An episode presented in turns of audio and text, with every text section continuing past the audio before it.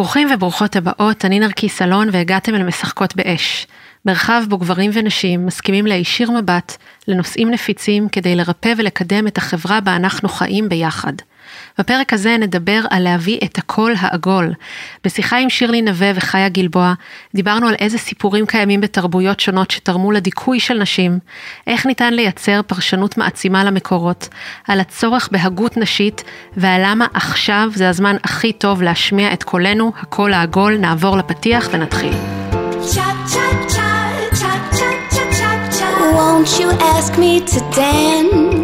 פודקאסט משחקות באש ובחסות הספר אישה חיה. סיפור אישי על גילוי המיניות ואיך החיבור שלנו לגוף משפיע על ההגשמה שלנו, מערכות היחסים וכל הביטחון העצמי. הספר נותן הצצה כנה וחשופה לתהליכי ריפוי עמוקים בזוגיות, חיבור לנשיות ושלום בין גברים ונשים, וכן, אני נותנת חסות לעצמי כי אם אין אני לי, מי לי. אז אנחנו נתחיל בזה שתציגי את עצמך. היי, נעים מאוד. אז אני שירלי, אני יוצרת קולנוע, יש לי חברה להפקות וידאו בשם הגג הכחול בתל אביב. אנחנו באמת גרים פה על גג, אני, בן זוג, ארבעה ילדים, כלבה, חתולה, גינת ירק, ובשנים האחרונות אני יוצרת את הסדרה הירח חדש, שזאת סדרה דוקומנטרית שעוסקת ב... במסע לריפוי הנשיות, אפשר להגיד. מסע של נשים לגלות מה זה העצמיות שלהן. מה זה אומר לשים את עצמם במרכז, לגלות מי הם, מה הן רוצות, מה מתאים להם, מה מטפח אותם, מה מזין, מה לא. בכלל לשאול שאלות על עצמן שהן מחוץ לתפקידים ומחוץ להשלכות, מחוץ לכל מיני דברים שהגדירו אותם מבחוץ, על איך ומי ומה הן צריכות להיות. הנשיות אה, זה סוד נעלם, ולא יודעים על זה כלום, פשוט לא יודעים, לא בספרות, לא, אנשים לא פוגשים, נשים לא פגשו, לא פגשו את עצמן בכלל, אף פעם. כי תמיד ההתעסקות אה, בבן האנוש הייתה מנקודת אה, זווית גברית. ועכשיו זה מסע שהוא ממש זה, זה אביב, אביב נשי בכל מובן. אז במהלך השיחה עם שירלי אנחנו נשמע גם חלקים מהסדרה של הירח חדש, וזה אומר שפתאום אתן תשמעו במהלך הפרק עדויות של נשים ללא התראה מוקדמת. יכול להיות שבהתחלה זה ירגיש לכן כמו בלגן אודיו, אבל אני מזמינה אתכן להתמסר לאיכות העגולה של הפרק ותוכלו להתערם מחוכמתן. למה את מרגישה שצריך לרפא את הנשיות? איפה ראית את זה לראשונה? ראיתי את זה בי. בעצם דווקא כשילדתי וכן הרגשתי את העוצמה הנשית המטורפת, נחשפתי אליה, אז דווקא שם זה עורר אותי לשים לב, כי באמת היה פערים גדולים בין uh, מקומות uh, של המון קושי ובלבול ופיצול שהרגשתי בתוכי, לבין העוצמה המטורפת הזאת שיש, uh, שחוויתי בלידות של הילדים. וגם למשל כשהתחלתי להיות, כשהייתי אימא צעירה, אז מאוד הרגשתי את הכאב נשי, אוקיי? של הפער בין איך שאני מרגישה בתוכי שנכון לגדל את הילדים, לבין איך שהחברה בנויה ועד כמה היא מאפשרת לי לגדל אותם ככה. אז פשוט לאורך החיים, ובעיקר אחרי המעבר לאימהות, הרגשתי המון, אה, המון כאב סביב הנשיות. ויצאתי באמת לחקור את זה עם מצלמה, וגיליתי שזה לא רק הסיפור שלי, שזה לא סיפור פרטי שלי, שזה...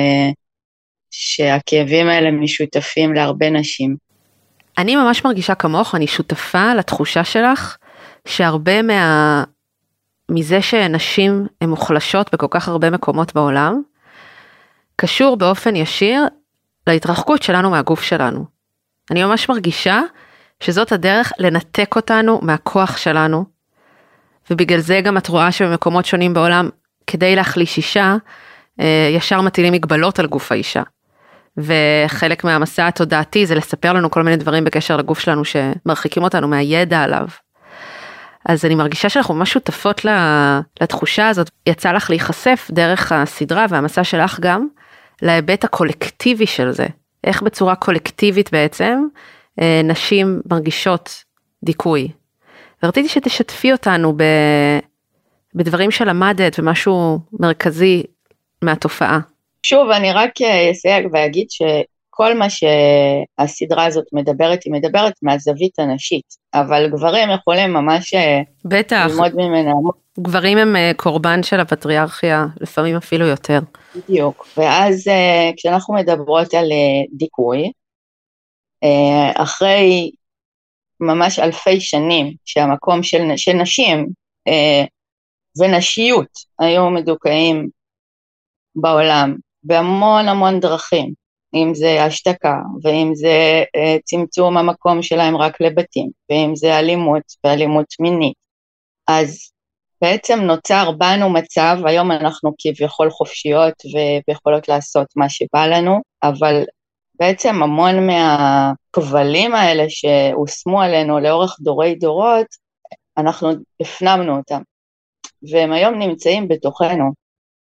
כלומר, אנחנו מפעילות אותם הרבה פעמים היום על עצמנו. לפעמים הרבה יותר, הרבה יותר. זה קטע מטורף. כן. הבנה שאנחנו כולנו חיות בתוך עולם שהוא מותאם לגברים, ואנחנו מתאימות את עצמנו. ומרוב שאנחנו רוצות להיות שוות לגברים, ובצדק, אנחנו מתחילות להיות זהות לגברים. ואז האיכות הנקבית הולכת ומצטמצמת ומתכווצת. את יכולה לתת דוגמה? אפשר נגיד לקחת את הדוגמה של מיניות.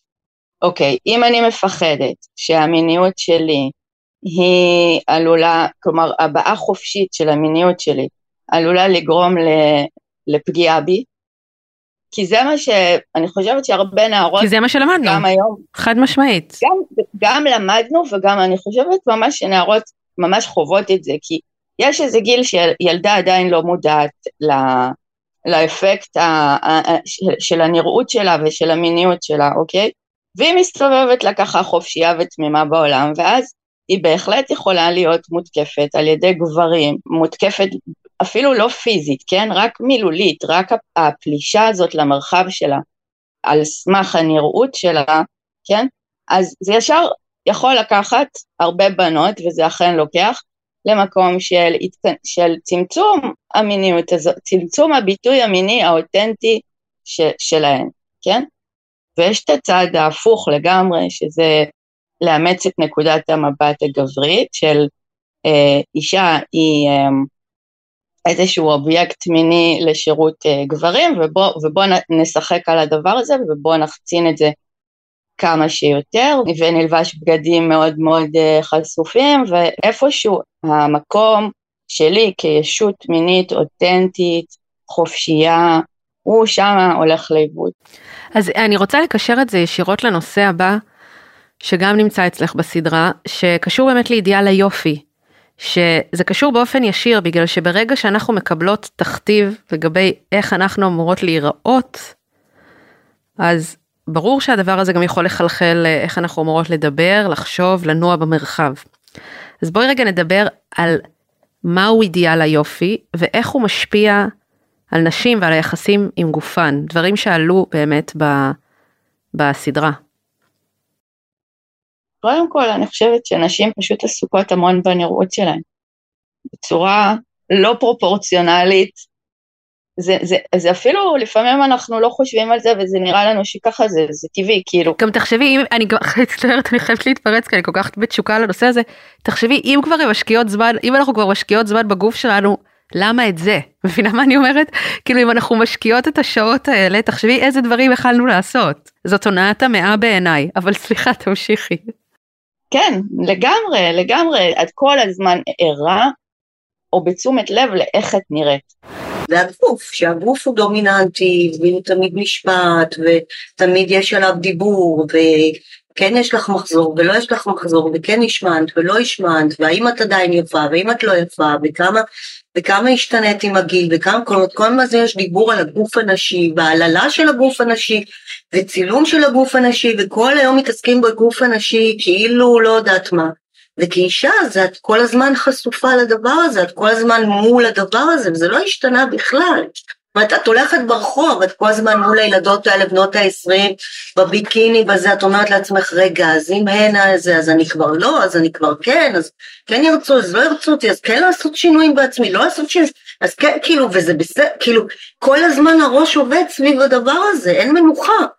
ומישהי אומרת את זה בפרק הרביעי, אה, שעוסק כולו בנושא הזה של אה, דימוי גוף לאידיאל היופי, היא מסבירה את זה בצורה מאוד מעניינת. היא אומרת בעצם, המראה של נשים לאורך דורי דורות היה הנכס היחיד שהיה להן. לא היה לנו זכות אה, אה, לצאת ללמוד ולא לעשות אה, כסף ולא שוב לבטא את עצמנו בצורה יצירתית או להגשים את עצמנו, הדבר היחיד שיכולנו אה, להשיג בו משהו בחיים זה כאילו להינשא לגבר אה, ולהביא לו ילדים. זה, זה היה הביטחון הבסיסי והיחיד של אישה, ואת זה משיגות דרך המראה. והמראה הוא um, לפי הסטנדרטים של הגבר, וככה בעצם אנחנו כל הזמן תופסות את עצמנו במבט חיצוני, כאילו מישהו כל הזמן מסתכל עלינו, והרבה פחות קשובות, שוב, לתחושות שבגוף עצמו. לפנימיות, למה הגוף שלי, איך הגוף שלי מרגיש, מה הוא מאותת לי, מה הוא רוצה, מה נעים לי, מה לא נעים לי. אנחנו הרבה יותר עסוקות בבחוץ. ואז גם זה כמובן מחלחל, כי אם את רגילה לראות את עצמך כל הזמן מהצד במבט חיצוני, מבחינת איך זה נראה, אז כמובן שאת עושה את זה בעוד תחומים בחיים שלך, מבינה? ואז את מנהלת את, ה, את, כל, את כל היותך בצורה כזאת מעדשת המצלמה הזאת. והמון המון השוואתיות בין בין נשים, במקום להבין שכאילו, יש נרקיס ויש כלנית, כן. ואין להם שום עניין אה, לחשוב מי יותר יפה, כאילו, יש אה, מקום לשניהם, אבל אנחנו במין אה, תפיסה כזאת של אה, כל הזמן לראות מי יותר טובה, מי יותר יפה. לגמרי. אז רגע אנחנו תכף נעבור גם לצדדים היותר אה, שמזכירים לנו נשכחות, אבל אני רוצה רגע שתסבירי למי שלא מכירה וגם למי שמכירה אבל קשה לה למצוא את המילים, מה זה בעצם ציד המכשפות? ואיך זה מתקשר לנושאים שאנחנו מדברות עליהם?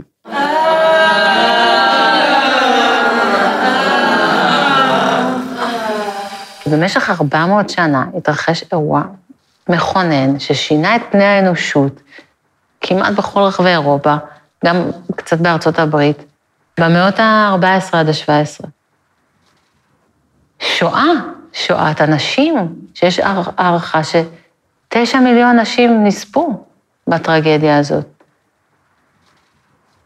וזה כאילו מחוק מהתודעה. אי אפשר להגדיר את זה במילים אחרות, זאת הייתה שואת נשים, ושואת נשיות גם.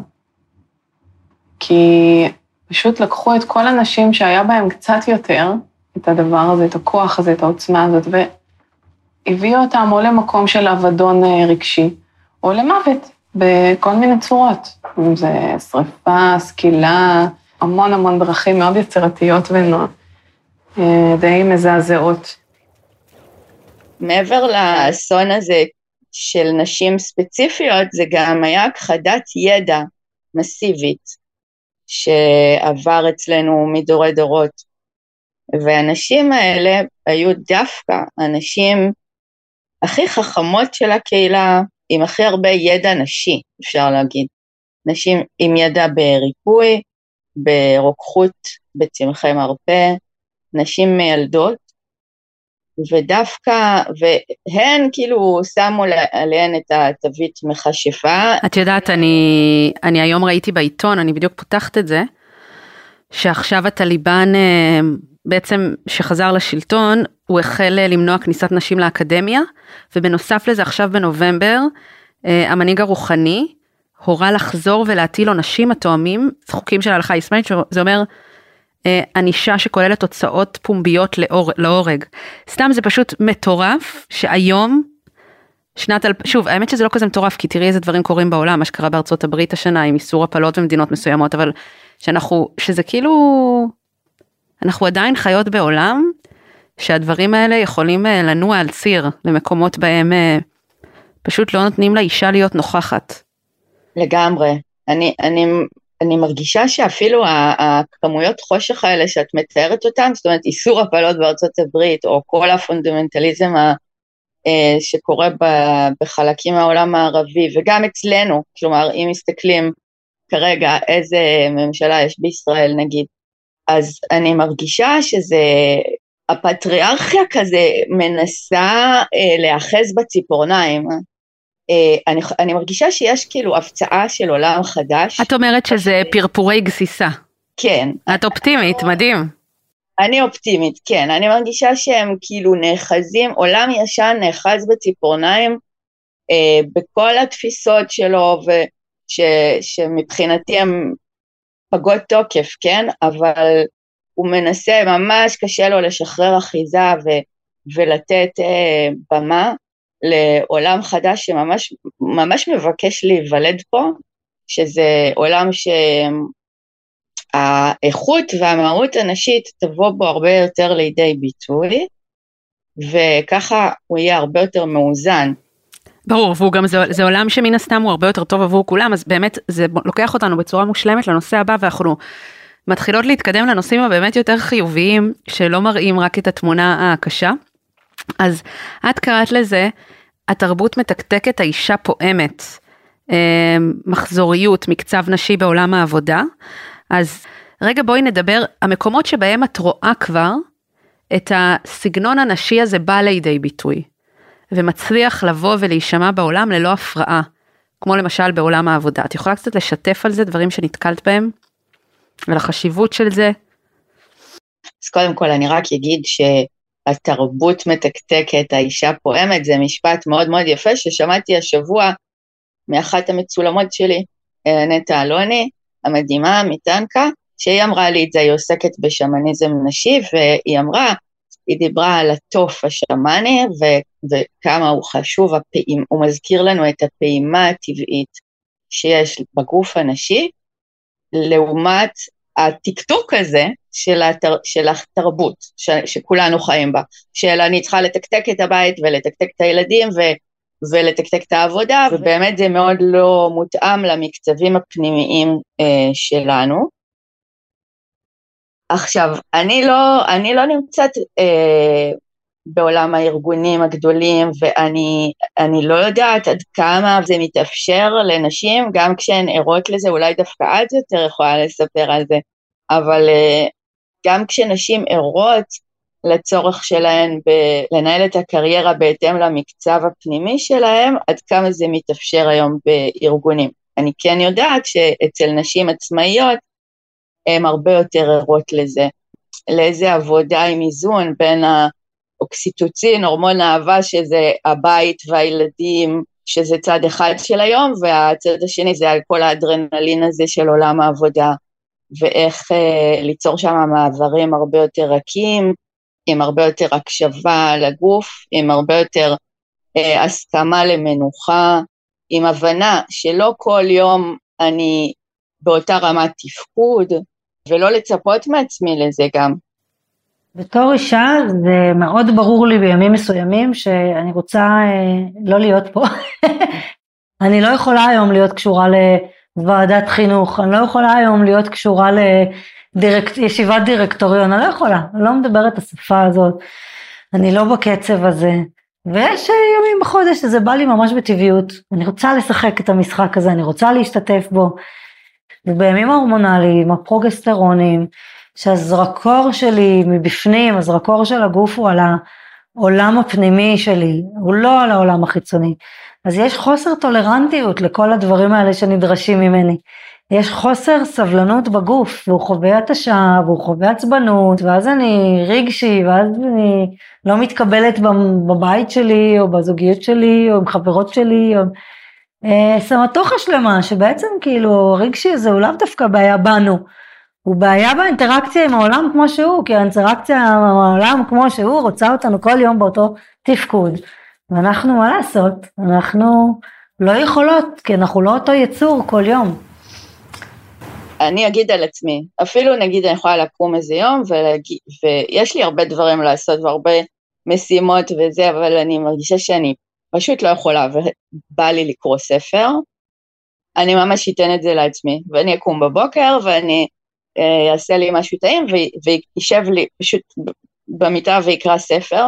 בדרך כלל בימים האלה, אני שמתי לב, מגיע אליי המון אה, שפע מבחוץ, כאילו המון אה, פתאום אה, אנשים אה, הצעות עבודה או כאילו פרויקטים או מחפשים. כמו הביצית. כן, נכון, למשל הנושא של תודעת ביצית.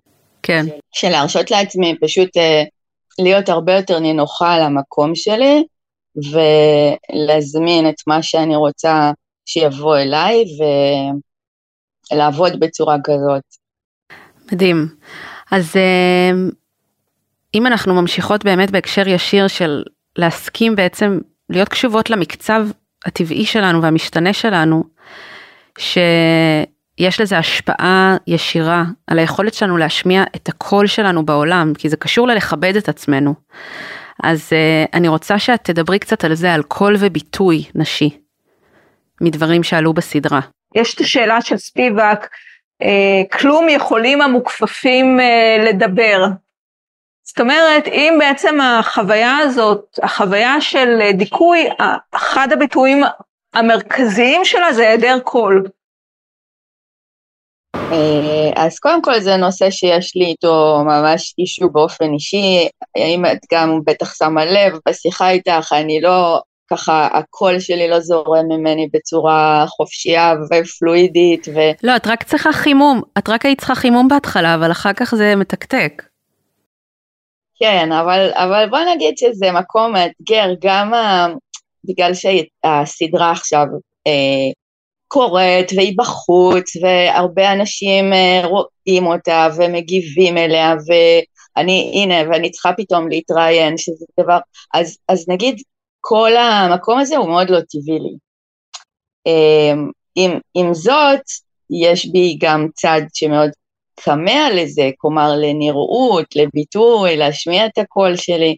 אז אני חושבת שהדואליות הזאת היא לא אופיינית uh, רק לי. יש הרבה דיבור על, אם הזכרנו קודם את צד המכשפות, שיש בנו כנשים איזושהי טראומה קולקטיבית מלהביא את עצמנו במלואנו לעולם. הפחד אה, ממש אה, שאני לא אתקבל, שאני אתפס כמוגזמת, שאני אתפס כמוזרה, כי הקול הנשי הוא הרבה פעמים גם מאוד אינטואיטיבי, הוא אחר, הוא לא, הוא לא אותו, הוא לא זהה לקול הגברי, הוא לא זהה למה שאנחנו רגילים לשמוע במשך המון המון שנים. אז יש שם שני צדדים, יש את הצד של האישה, שהנה, כבלים פנימיים, דיברנו, כאילו שהאישה חוסמת את עצמה מלבוא לידי ביטוי, מפחדת, מתביישת, מרגישה שהיא עוד לא מוכנה וכל הזמן צריכה ללמוד עוד משהו ועוד משהו עד שהיא תעז להגיד משהו בכלל. זה צד אחד, ויש את הצד השני שזה באמת הסביבה, העולם, שהוא עדיין uh, מתנהל בקודים גבריים, זכריים, והוא, והוא לא תמיד מאפשר לקול הנשי הייחודי להישמע. הרבה פעמים אה, נשים השמיעו קול ולא קיבלו תגובה. ומה שאני ראיתי, בעצם מה שאני עושה במחקר, אני מאפיינת את זה, ואני בעצם מצביעה על האופן שבו כשאת משמיעה קול ואת זוכה לתגובה, זה נותן לך המון כוח. כשאת משמיעה קול והמרחב בכלל אפילו לא מתייחס לקול שלך, זה מאוד מאוד מרפא ידיים. אה, אני יכולה לתת דוגמה מהסדרה שאחת הנשים היא דוקטור לחקר המקרא באוניברסיטה, וכשהיא רצתה לעשות את הדוקטורט שלה, היא רצתה בעצם לדבר על תרבות האלה. תרבות האלה זה לא משהו שמדובר באקדמיה, והמנחה שלה פשוט לא אישר לה את הנושא הזה.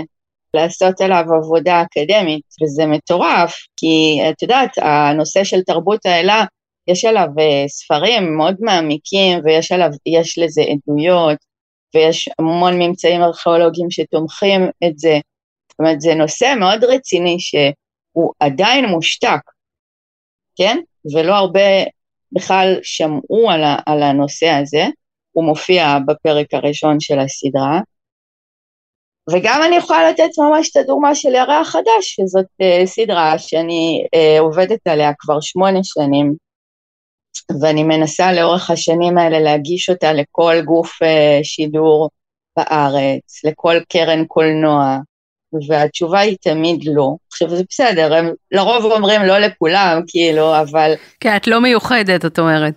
כן, לא מאוד, בכלל לא, אבל גם את צריכה לראות, יש לי איזה אה, מכתב תשובה כאילו מאיזושהי קרן, שאת רואה שהם פשוט, הם כזה, מה את מנסה להגיד, שנשים הן יותר טובות מגברים?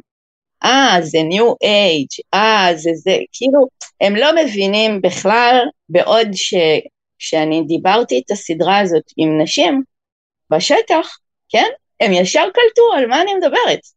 הם ישר אמרו, וואו, איזה חשוב זה, איזה מעניין זה, תעשי. אז כאילו, הפער הזה בין הקול שרוצה להישמע ועד כמה מאפשרים לו באמת להישמע. אז אני רוצה להגיד, אני מאוד מאוד מאוד מתחברת ל... למה שאת מרגישה, אני חושבת שהרבה פעמים דברים שהם יותר חלוציים, אה, זה דורש מאיתנו, אה, זה דורש מאיתנו באמת לצאת בצעדים עצמאיים, וגם במובן אה, מסוים, אם את מאמינה ב... באלה או ביקום או באלוהים, באנרגיה, מה שלא יהיה, אני חושבת שזה מכוון, כי זה דרישה של היקום from us to walk the talk. זאת אומרת, את רוצה לבוא וליצור פה עולם חדש ואלטרנטיבה? אז אל תלכי למוסדות הרגילים שייתנו לך ולידציה, בגלל שאת מייצרת פה אלטרנטיבה. אז בואי ותראי עד הסוף שאת מסכימה להשמיע את הקול שלך, ובאמת, תסתכלי איזה מזל שכל הקרנות אמרו לא, כי זה גרם לך לייצר שיתופי פעולה עם הדוברות אה, שמשתתפות בסדרה, ועם כל הנשים שמציעות את הדברים שלהם בקמפיין רשת. ואני חושבת שזה תרגול מדהים גם לך כיוצרת, אבל גם לכולנו כצרכנים וצרכניות, של לבוא ולהגיד, הנה, אני עכשיו בוחרת בלתת לדבר הזה חיים, אוקיי? אז, אה, אז תודה רבה, זה מדהים, זה מרתק, אני ממש ממליצה אה, להיכנס לקמפיין רשת, אפילו, אפילו אם אתם לא אנשים של סדרות ואתם רוצים אה, לצפות בה, פשוט יש שם דברים מעולים לקנות, באמת, אני קניתי שם איזה ארבעה דברים, וגם זה חלק מלתמוך בכלכלה שמביאה את הדברים האלה שנשכחו, יש שם הרבה, הרבה דברים מאוד מאוד מיוחדים, וזה כל הזמן מתחדש ומתווסף ומשתנה. וזהו, אני ממש מצפה לפרקים הבאים, ותודה רבה שהיית איתנו. תודה נרקיס. אנחנו נוטות לקטלג מקורות שונים ככאלו שצריך להיזהר מהם בתור נשים. חיה גלבוע מביאה זווית שונה על המסורת היהודית, ובתוך זה גם מציגה את החשיבות האדירה בכך שהקול הנשי ייכתב ויישמע. נמצאת פה היום אישה שמאוד מאוד יקרה לליבי, שאני גם לומדת ממנה, תמיד אני לומדת ממנה מרחוק, אבל בחודשים האחרונים אני גם זוכה ללמוד ממנה מקרוב בשיעורי תלמוד.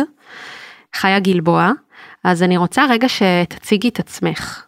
אה, וואי נרקיס, תודה, איזה פתיחה נעימה. אה, אני אציג את עצמי. אני חיה, נראה לי מהשם שלי כבר אפשר לשמוע שכנראה לא גדלתי בתל אביב. גדלתי בירושלים, בקהילה מאוד שמרנית, דתית חרדית. היום אני בפרקטיקה חילונית, אבל בהגות מאוד מחוברת למסורת, מלמדת, לומדת.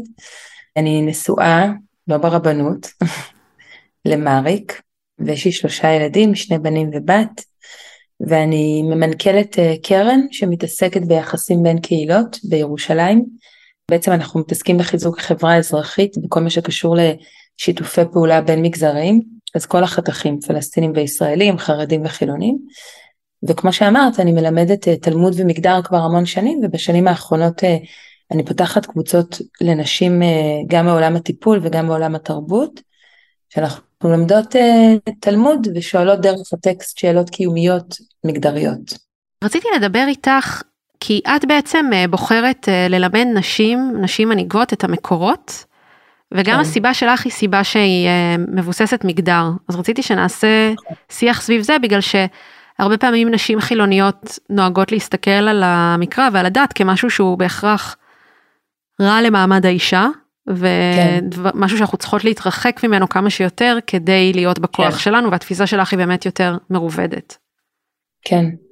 תראי, אני חושבת, אני רוצה להתחיל מזה ולהגיד שרוב הדברים בחיים שלנו, אני חושבת, הם בסוף שאלה של פרשנות. יש פה מוטיבציה פוליטית לכל אדם שניגש לטקסט או לרעיון, יש לו מוטיבציה פוליטית באיך להסביר את הרעיון הזה, באיך להשתמש ברעיונות עתיקים או מודרניים בשביל להצדיק תפיסת עולם. ואני רוצה לשים את זה בהתחלה, ותראי, אני חזרתי בשאלה. הדברים שאני אגיד עכשיו, במהות שלהם סותרים הרבה מהחינוך שגדלתי לתוכו. אני גדלתי במציאות שהיא שואפת להרמוניה במובן הזה שהדרך שבו לימדו אותי את המסורת, הדרך שבו אנשי הכוח פירשו את המסורת, טעמה את מה שאני ראיתי במרחב הפרטי ובמרחב הציבורי. מסורת היא דבר אה, מאוד מאוד רחב שמתפתח בהרבה נקודות זמן, בהרבה מרחבים גיאוגרפיים. אין קול אחד, אין היהדות אמרה, אין מעמד האישה ביהדות. יש תפיסות שהתהוו לכדי קאנון מסוים, שבסוף השאלה היא מי מפרש אותו, מי, מי אה, מדגיש נרטיב אחד וממדר נרטיבים אחרים. ואני גדלתי בעולם שבו המסורת נלמדה בדיוק כפי שראיתי את המרחב הביתי שלי ואת המרחב הציבורי. אם מדגישים שבמסורת לנשים אין מקום להנהיג, שנשים באופן מהותני הן לא יכולות להיות חלק משיח אינטלקטואלי, באמת לא ראיתי סביבי נשים יוצרות, נשים הוגות, נשים מנהיגות. וזה, ובמובן הזה היום הבחירה שלי היא לגשת בדיוק לאותם חומרים, בדיוק לאותה מסורת. אבל למצוא, למצוא אמת אחרת. כן, וזה לא פעלול, זה, זה כנה, אני לוקחת את אותם מקורות, אני פשוט שמה את הזרקור על דברים שכשאני גדלתי, בחרו להזיז הצידה. את יכולה לתת לי דוגמאות? נגיד על, על טקסט מסוים שיש בו, אפשר לראות בו התייחסות כזאת ואפשר לראות בו התייחסות כזאת. כן, אז אולי אני אתחיל ואני אספר לך שכחלק מהתהליך שאני עברתי כשחזרתי בשאלה, עברתי ממקום מאוד מאוד חילוני, מאוד מאוד רדיקלי, גם פוליטי, שלא רוצה שדת או מסורת יהיו חלק מהחיים שלי, זה בגילאי ה-20. אז עברתי כל מיני גלגולים, ואחד הגלגולים היה שכמה שנים הייתי מאוד פעילה בעולם של דת ומדינה. עד היום אני פעילה. זה היה טוב, כי זה עשה אצלי שלום בתוכי, כי בסוף המסורת היא משהו שאני, יש לי רגשות נוסטלגיים כלפיו, אני אוהבת אותו, אה, ומצאתי באקטיביזם שיש לי קול שהוא מצד אחד קול שמבוסס ידע, תורני, ומצד שני יש לי תפיסות עולם פמיניסטיות, והאקטיביזם מרגיש כמו גשר. כשהייתי, התנדבתי עם אה, נשים שהיו מסורבות גט, עגונות, שבעצם מגיעות לבית הדין הרבני, לתקופה מאוד ארוכה מהחיים שלהם מבקשות את החופש שמגיע להם, אה, בשביל להקים, דת להיות בזוגיות חדשה, להביא ילדים לעולם, כל עוד את עגונה, כל עוד בן הזוג שלך מסרב לתת לך גט, הוא יכול להיות במערכת יחסים עם אישה פנויה, רווקה, ולהביא ילדים, אבל את לא, את נמצאת בתוך כלא, הילדים שאם תלדי מגבר אחר ייחשבו ילדים ממזרים, וזה איום ממשי. ואני זוכרת שהייתי בבית הדין הרבני, והדיינים המלומדים ציטטו ממסכת גיטין, ולקחו בעצם מהתלמוד שנוצר, את יודעת, לפני אלפיים שנה, לקחו רק את הקול המאוד שמרני, שמחזק את התפיסה הפטריארכלית לרצונו ולא לרצונה. אבל אני הסתכלתי עליהם ולמדתי אז בחוג לתלמוד באוניברסיטה, וידעתי שקיימת מסורת בתוך המסכת גיטין, שמדברת על זה שבית הדין מחויב במקרים מסוימים להתיר את האישה, להיות בעצם, לקחת את הכוח מהבעל ולהגיד במקרה הזה והזה, אני מבין שיש פה נישואים שצריכים להסתיים, ולעשות את זה בצורה יהודית מסורתית ולשחרר את האישה. ואני זוכרת שאימתתי את הרבנים, את הדיינים, ואמרתי להם, אני יכולה לתת לכם דוגמאות מדפי תלמוד באותה מסכת שאתם מצטטים, שמאפשרים לבית הדין לקחת אחריות וסמכות ולהיות פה, לפעול לטובת האישה. וממש אז הרגשתי את העוול שנעשה למסורת שאני כל כך אוהבת, כשמציגים אותה באופן כל כך איך הם הגיבו? א', את יודעת, הם הסתכלו עליי, עומדת שם בחורה במכנסיים עם קעקוע על הכתף. הם ישר זלזלו בי, ישר הניחו שאין לי שום ידע. ואחד הדיינים התחיל להתעמת איתי וניסה להראות שאני בורה.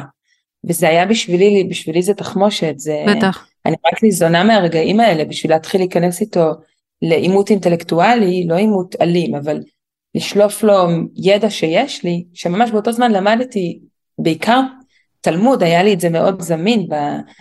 בשבילי, והוא היה עמום. וואו. הוא היה עמום, זה לא... ובסוף אחר כך הוא ניגש אליי גם בסוף הדיון, ואמר לי, חילך לאורייתא, שזה כאילו בעולם הדתי, זה מחמאה מאוד גדולה, שזה אומר, יש לך כוח אה, ללמד, אבל בתפיסה שלו, אני חושבת שהוא הרגיש שאני משתמשת בכוח הזה בשביל לחבל ב- במרכז הכוח שלו. הוא לא אהב את זה, אבל הוא כן הכיר בזה. איזה מרגש, בי- כן. כן, זאת אומרת, זה לא בדיוק דוגמה שמראה את מעמד האישה כאישה יכולה להיות מנהיגה, אלא זה דוגמה שאפשר באמת לעשות אה, פחות אפליה ולתת יותר חופש לנשים. יש לך גם דוגמאות ש... של ממש כן. התייחסות בתלמוד של וואי, נשים יכולות להיות מנהיגות ויוצרות ואנחנו מכירים כן. בזה? אז תראי, א', אני רוצה להגיד, הטקסטים היהודים האלה נוצרו לפני אלפיים שנה ויותר. אז באופן רוחבי, אם תסתכלי בתרבויות בעולם העתיק ובתקופה שבה ההגות הזאת נוצרת, ברוב התרבויות מעמד האישה, בהרבה מקרים היה שווה כמעט למעמד של עבדים, בהרבה תרבויות, לא רק בתרבות היהודית. תקראי פילוסופיה יוונית, כאילו היה שם שנאת נשים שהיא לא שונה מדברים שאנחנו מוצאים בתוך הקאנון היהודי. דווקא אני חושבת שבמסורת היהודית יש קולות של נשים מאוד מעניינות שהן בולטות ויחסית אם תסתכלי על זה מבחינה היסטורית זה כן אמירה פרוגרסיבית להביא נשים ולתת להם קול של אה, נשים יוצרות ומשכילות. זה נמצא בשוליים, בהרבה מקרים גם אין לנו את השמות שלהם, הן נקראות הנשים של או הבנות של, זאת אומרת הן מסופחות בזהות שלהם לגבר, אבל יש לנו דמויות, יש דמות שאני מאוד מחוברת אליה, נקראת אימא שלום, אפילו רציתי לקרוא לבת שלי שלום, אה, בזכותה, שזו דמות שהיא דמות מאוד תבונית, ורואים שהחכמים מאוד מאוד אה, מכירים בכוח שלה ובשכל ש- שלה, ונותנים לה מקום בתוך ההגות. גם השם שלה, אני חושבת, את דיברת מקודם, אני ואת דיברנו על זה שצריך עכשיו מנהיגות נשית, שהיא לאו דווקא אומרת נשים מנהיגות, כאילו כמובן, אבל לא רק, אלא מנהיגות שמחזיקה איכות נשית של פשרה, של שלום, של משהו עגול יותר. אז אם השלום בשם שלה, כאילו מה שהופך את ההגות שלה לכל כך אה, משמעותית זה שהיא לא מגיעה להכניע, היא מגיעה להיות במשא ומתן, היא מכירה בכל הקולות שנמצאים מסביבה.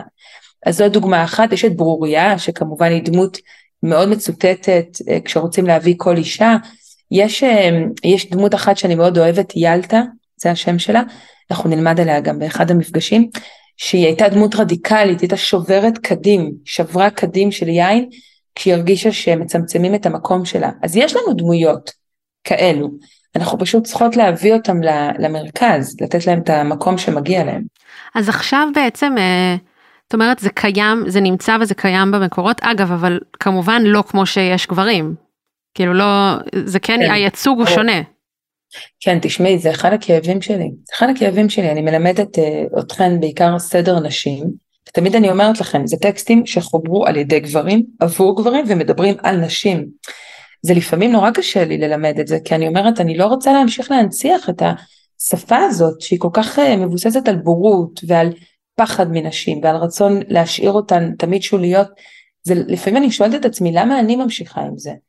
והתשובה שאני נותנת לעצמי זה שאני רוצה לעשות reclaiming, כאילו זה שזה נכתב על ידי גברים עבור גברים, אבל א' זה מייצר פרדיגמות שאני רוצה להכיר בהן, כי גם היום ב-2023 הרבה מהפרדיגמות שאנחנו חיות בהן נעוצות בתפיסות הקדומות האלה, אז כדי לשנות אותן אני צריכה להכיר אותן.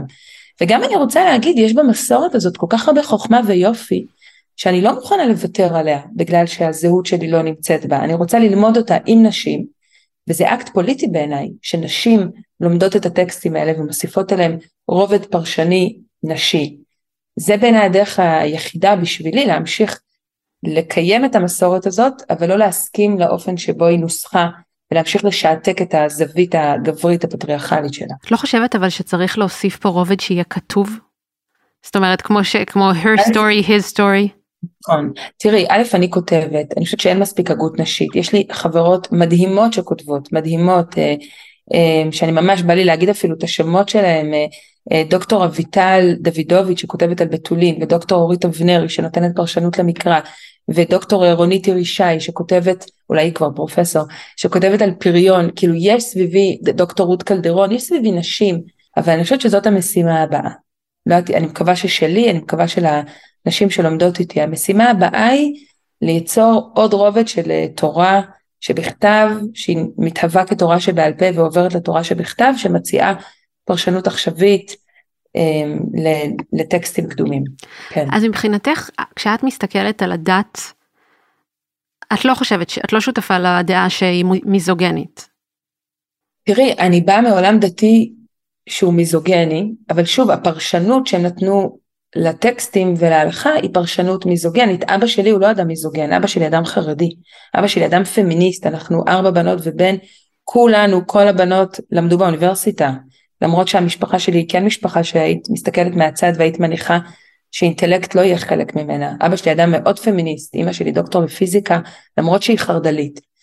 אמ, אז אני גדלתי במשפחה שאומרת, זה נכון שיש את הרעיונות האלה בדת, אבל אפשר לתת להם פרשנות אחרת, אז אותו דבר אני אומרת על הדת. הדת בבסיס שלה נוצרה בתקופה שבה לנשים, לא, הן לא היו מוזמנות לשבת ליד שולחן מקבלי ההחלטות.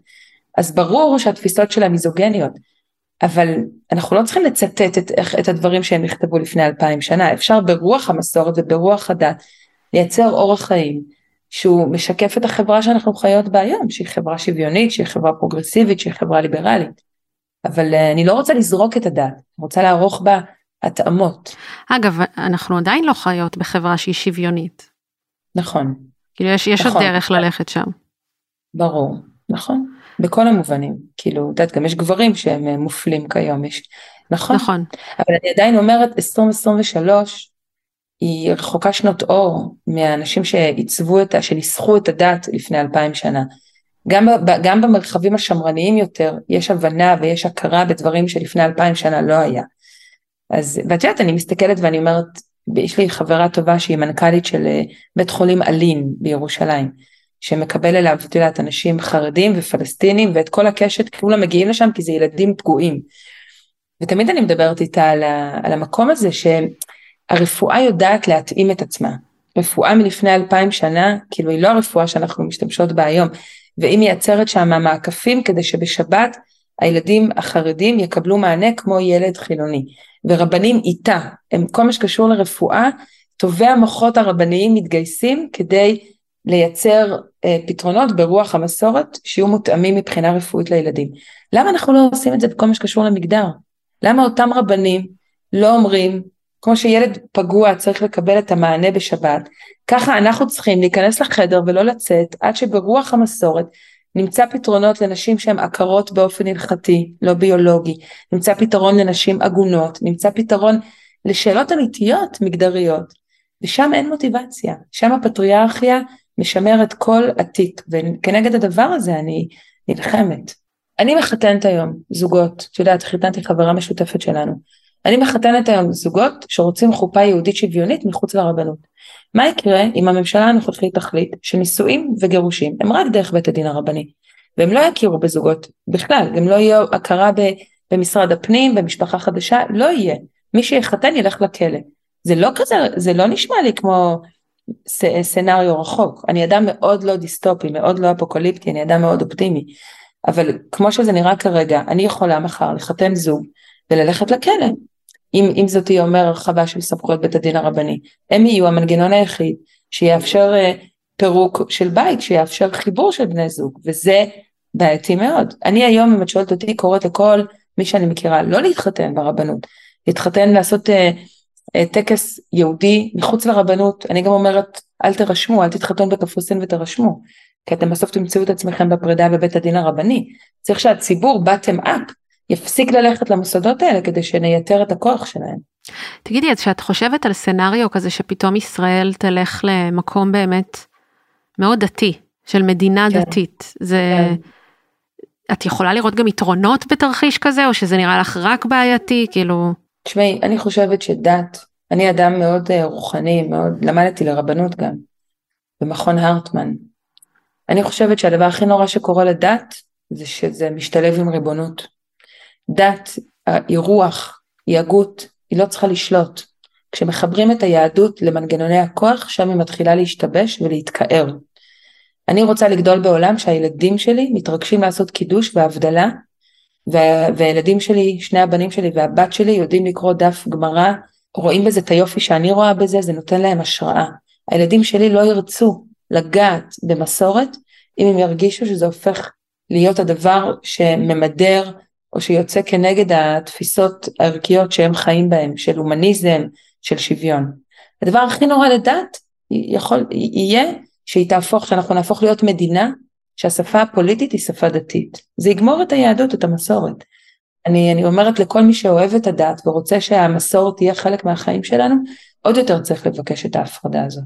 ומה את חושבת תפקיד של נשים בתקופה כזאת? עם letting go of the מקורות ומה שאמרו בעבר וזה בעולם של היום עכשיו. כן.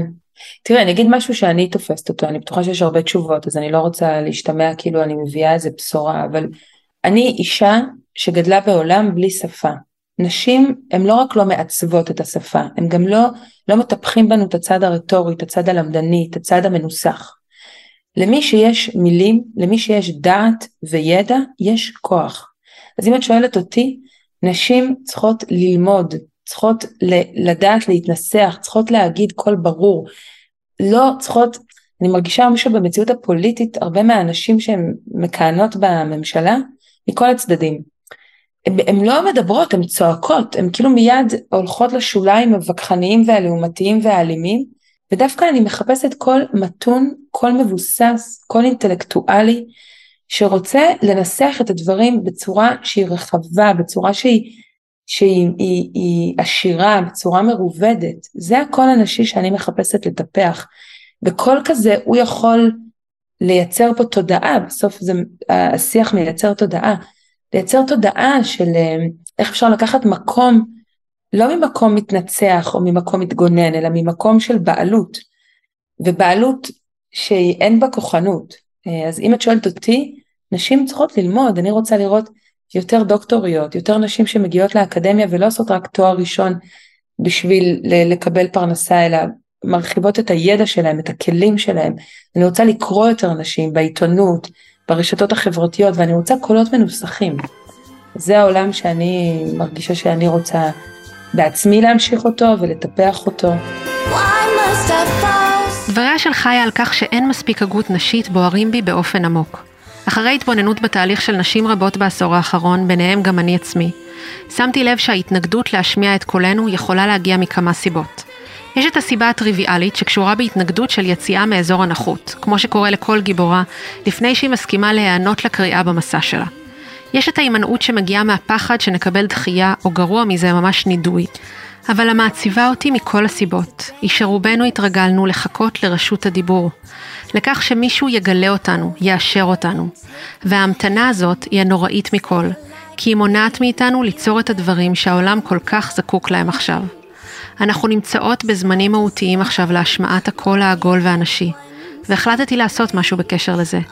ביחד עם אורקה, אני מתחילה לקיים מפגשים בהן אנחנו נשמיע את קולנו, נשים חיות, שמביאות את הקול העגול.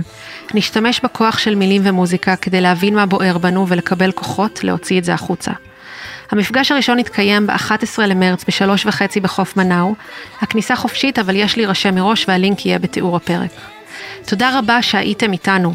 אם אתם שומעות את זה אחרי שהאירוע כבר היה, הכל מעולה, במידה ואתן מתחברות לקריאה, תביאו את הכל עגול עכשיו בדרככן. תודה רבה לשירלי ולחיה על השיחות המשמעותיות, לכל הדוברות מהריח החדש ששמן מוזכר בתיאור הפרק, ולזק אביעד על העריכה. אתם מוזמנים להצטרף לקבוצת הפייסבוק שלנו, משחקות באש, ולהמשיך את הדיון על יחסים, גברים, נשים ומיניות.